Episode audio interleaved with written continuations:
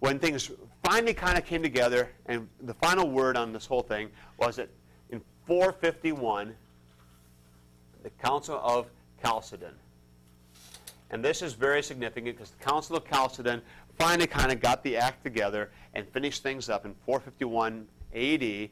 And they said, Nestorius is wrong, Eutyches is wrong. See, Eutyches is emphasizing the, the God stuff so much. The divine, that's there, no doubt about it. The human kind of gets lost. So Nestorius is Jesus, sort of doesn't look as human, I mean, as divine quite as we might think he should be. And Eutyches, Jesus, isn't human like he should be. The humanity gets lost. Here, the divinity gets lost. So Chalcedon said these are both wrong. And so what Chalcedon came up with were these four famous negations the negations of Chalcedon, the things that we say that Jesus is not. And so, in the personal union or the hypostatic union, when the God and the man come together in Jesus, they come together unconfusedly. And they come together unconfusedly and unchangeably.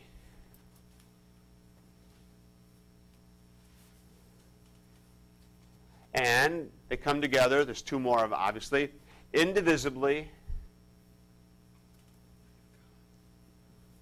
and inseparably. Which starts to sound like the same sort of thing. But these are the four negations of Chalcedon. The first two, to say that Jesus is truly God and truly man, unconfusedly and unchangeably is a straight shot at Eutychianism. Because Eutyches said, you take the God, you take the man, throw it in a blender, and give it a good mix up, and then you got it. That's Jesus. And Chalcedon said, no. It's not a confusion. You still have true God, and you still have true man, and you can still see the humanity, and you still see the divinity. It's not some kind of a new hybrid. So Jesus is not some sort of unman or ungod. He's truly God, he's truly man. So Eutyches is out, unconfusedly and unchangeably. And then the next two, indivisibly, inseparably, are shots straight at Nestorianism. Because Nestorius would talk about being able to sort of divide out the indivisible parts. You got the human part, you got the divine part, you got the Jesus thing, and then you got the God thing. And the, church, the council said, no, can't divide it. Once the union happens, there's no way to slice them apart. They're just inter, they're bound together. The humanity and the divinity are so closely associated with Jesus, you can't pull them apart. That's the way it is. So Nestorianism is also thrown out. So Chalcedon confesses two natures, one person, the personal union, the hypostatic union, unconfusedly, unchangeably, indivisibly, inseparably. That's the confession of Chalcedon. And the church comes out getting it all sorted out in spite of the heresies. Okay? Questions for clarification?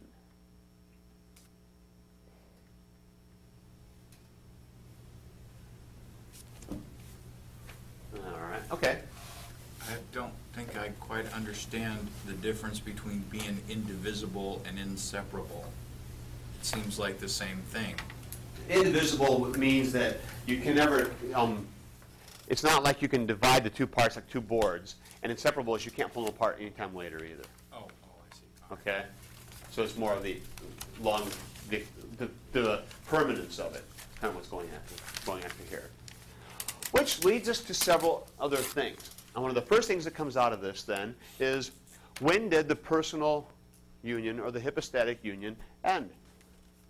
If it began at the conception on March 25th, 5 BC, in Nazareth at about 1 o'clock in the afternoon, by the judging the light on the painting, you know, of the Annunciation. so if it happened on March 25th, that's when it started. When did it conclude? When did it end? Never. Exactly. Has not ended. Has not ended. And this is the the real um, the scandal of this thing. So God and man together forever. Now think about that a minute. This means that God has taken up into his very nature human flesh. This is quite an honor for humanity. And that's why in the Middle Ages they would talk about blessed fall that brought about the incarnation. And now, human flesh pulled up into the Godhead itself. Wow.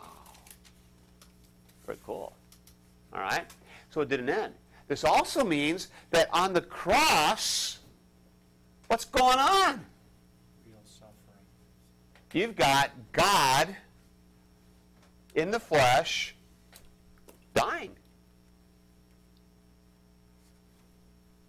And we actually sing it in some of our Lenten hymns. Oh, darkest woe. And we sing about God is dead. And people say, wait a minute, I thought that was bad to say that. But no, that's the miracle. That's what's going on. God in the flesh, dying. Which one of the heresies, because I've heard this talked about before, say that uh, the God part kind of left Jesus Sure. a little bit on the cross Yeah. and then came back. This fits really well with adoptionism.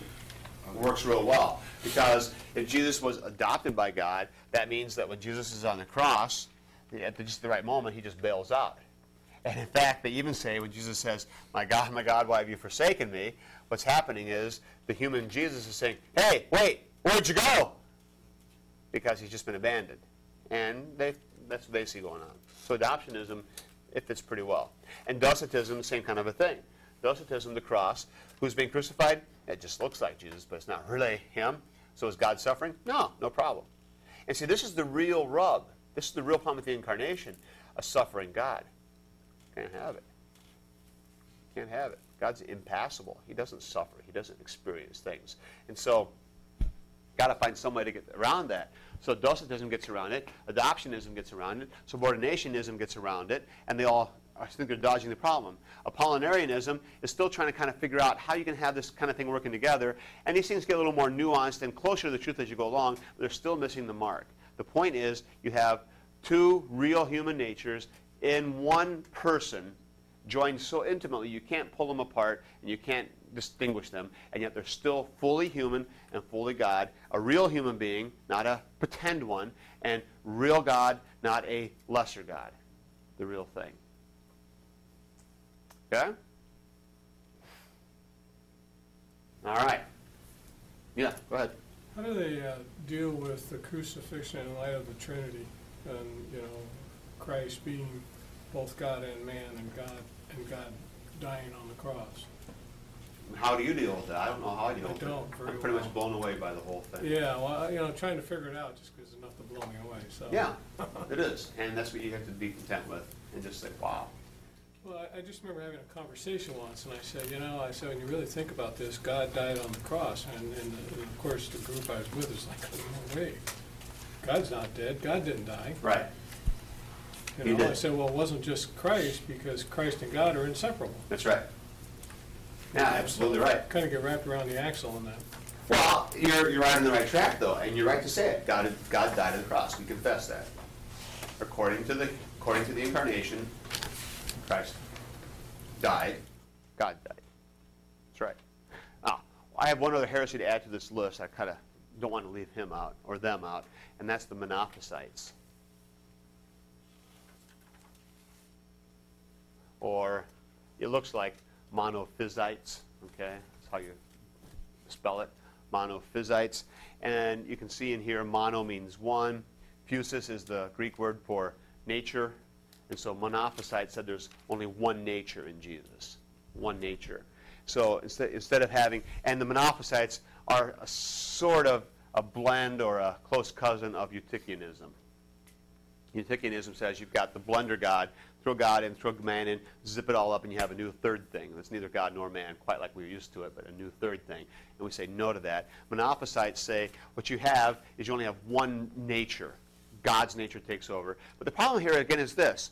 And one of the, some of the people who helped this sort this thing out were known as the Cappadocian Fathers. A guy named Gregory of Nyssa and Basil the Great, and see, there was another Gregory, Gregory of Nazianzus. And Basil and Gregory of Nyssa were brothers, and Gregory of Nazianzus did a lot of this work. These three Gre- thinkers worked on this a lot, and one of them said this phrase, what is not assumed is not healed.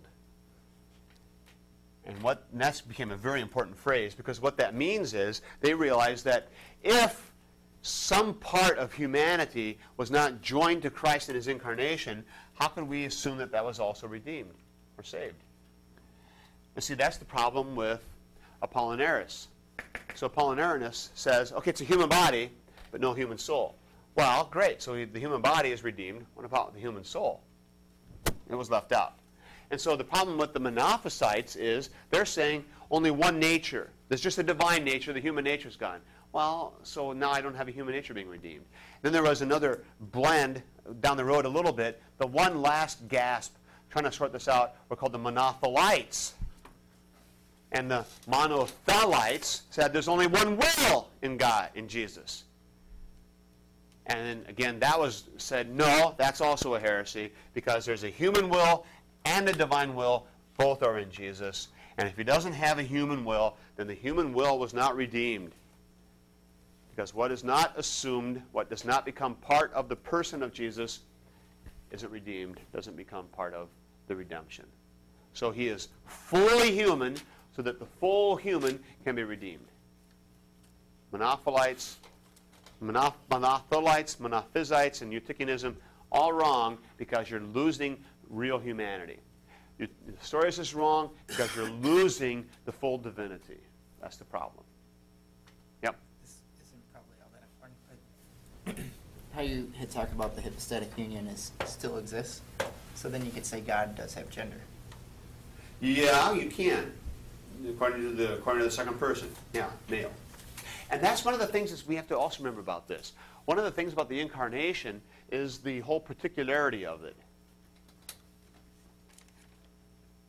Because Jesus becomes, or God becomes human in this place, at this time, in this person.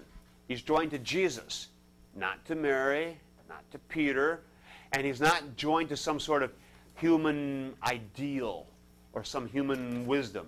It's this man, this place, this time, very particular, grounded. So now if he's in a different, well, not that he's in a different realm, but not that he's, uh, we don't see him physically as human right now, Mm-hmm. then um,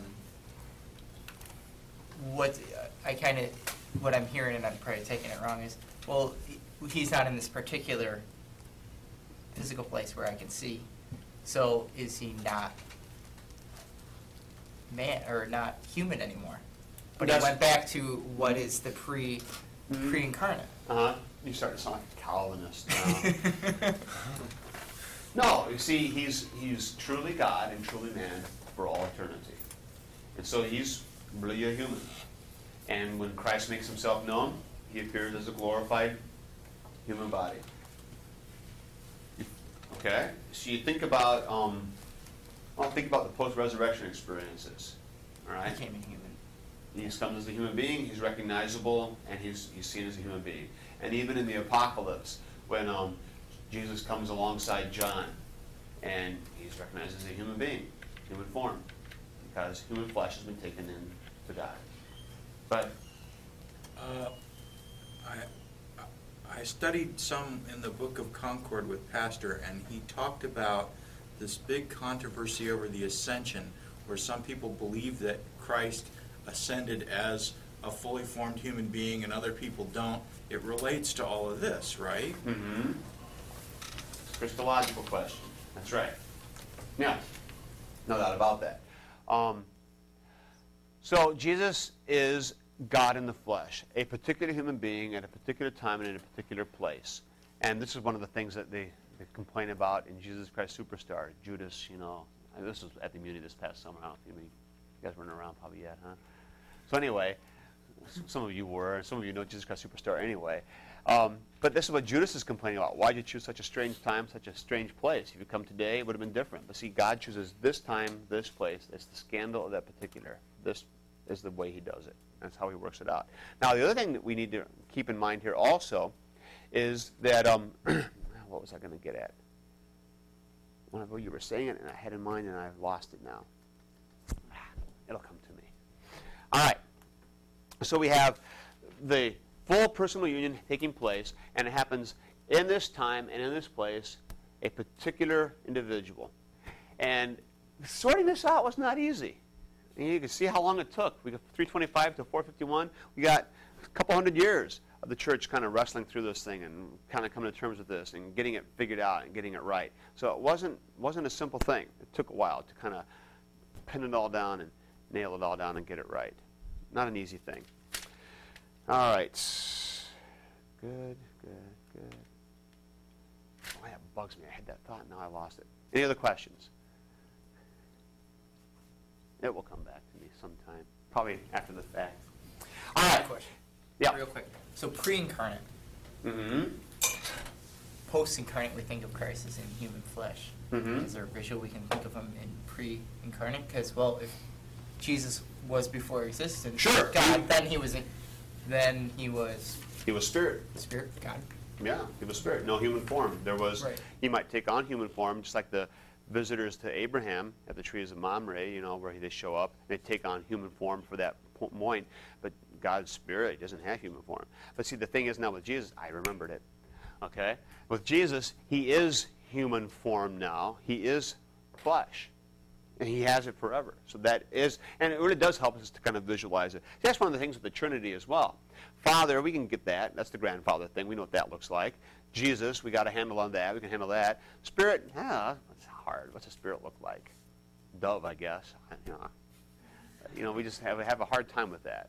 But the reality is, before the incarnation, though, there was no flesh and there was no particular form.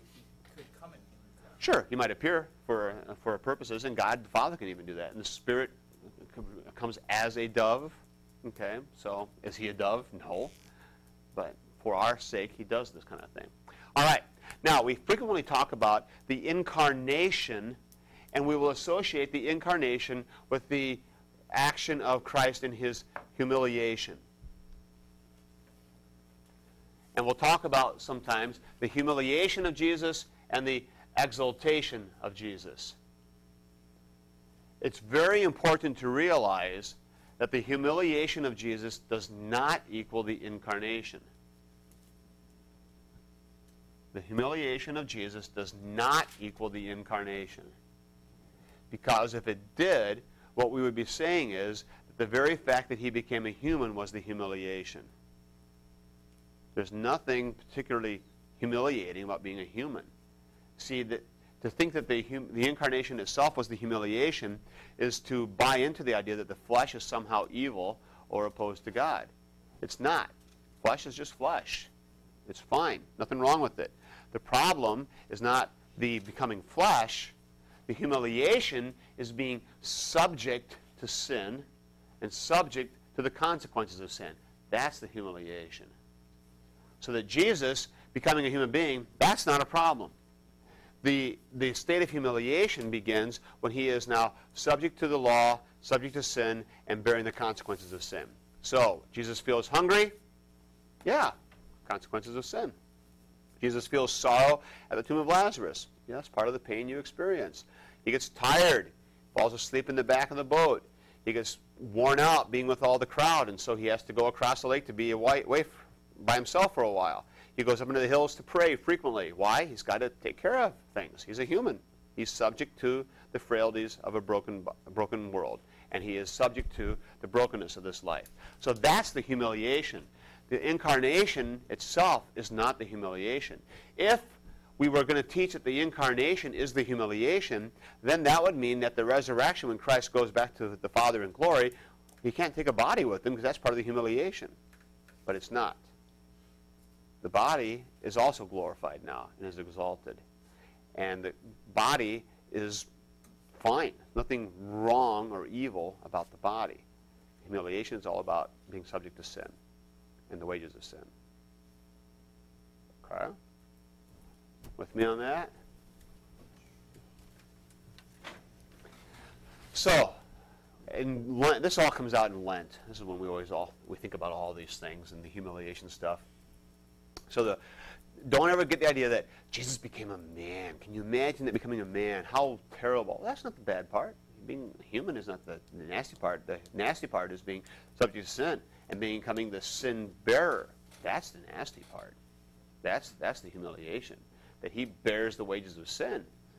And that's what Paul talks about in 1 Corinthians, that um, God made him who knew no sin to be sin for us, so that in him we might become the righteousness of God. So he becomes the sin bearer in our place. That's the humiliation. That's the, that's the thing that's really the agony that he carries. Okay? All right, so we go forward here, and we talk a little bit more about this. The hypostatic union, then, we have, oh, I've been waiting for this. Three ways of further describing the hypostatic union and what's going on, the personal union. I got a question before you go. Yeah, go ahead.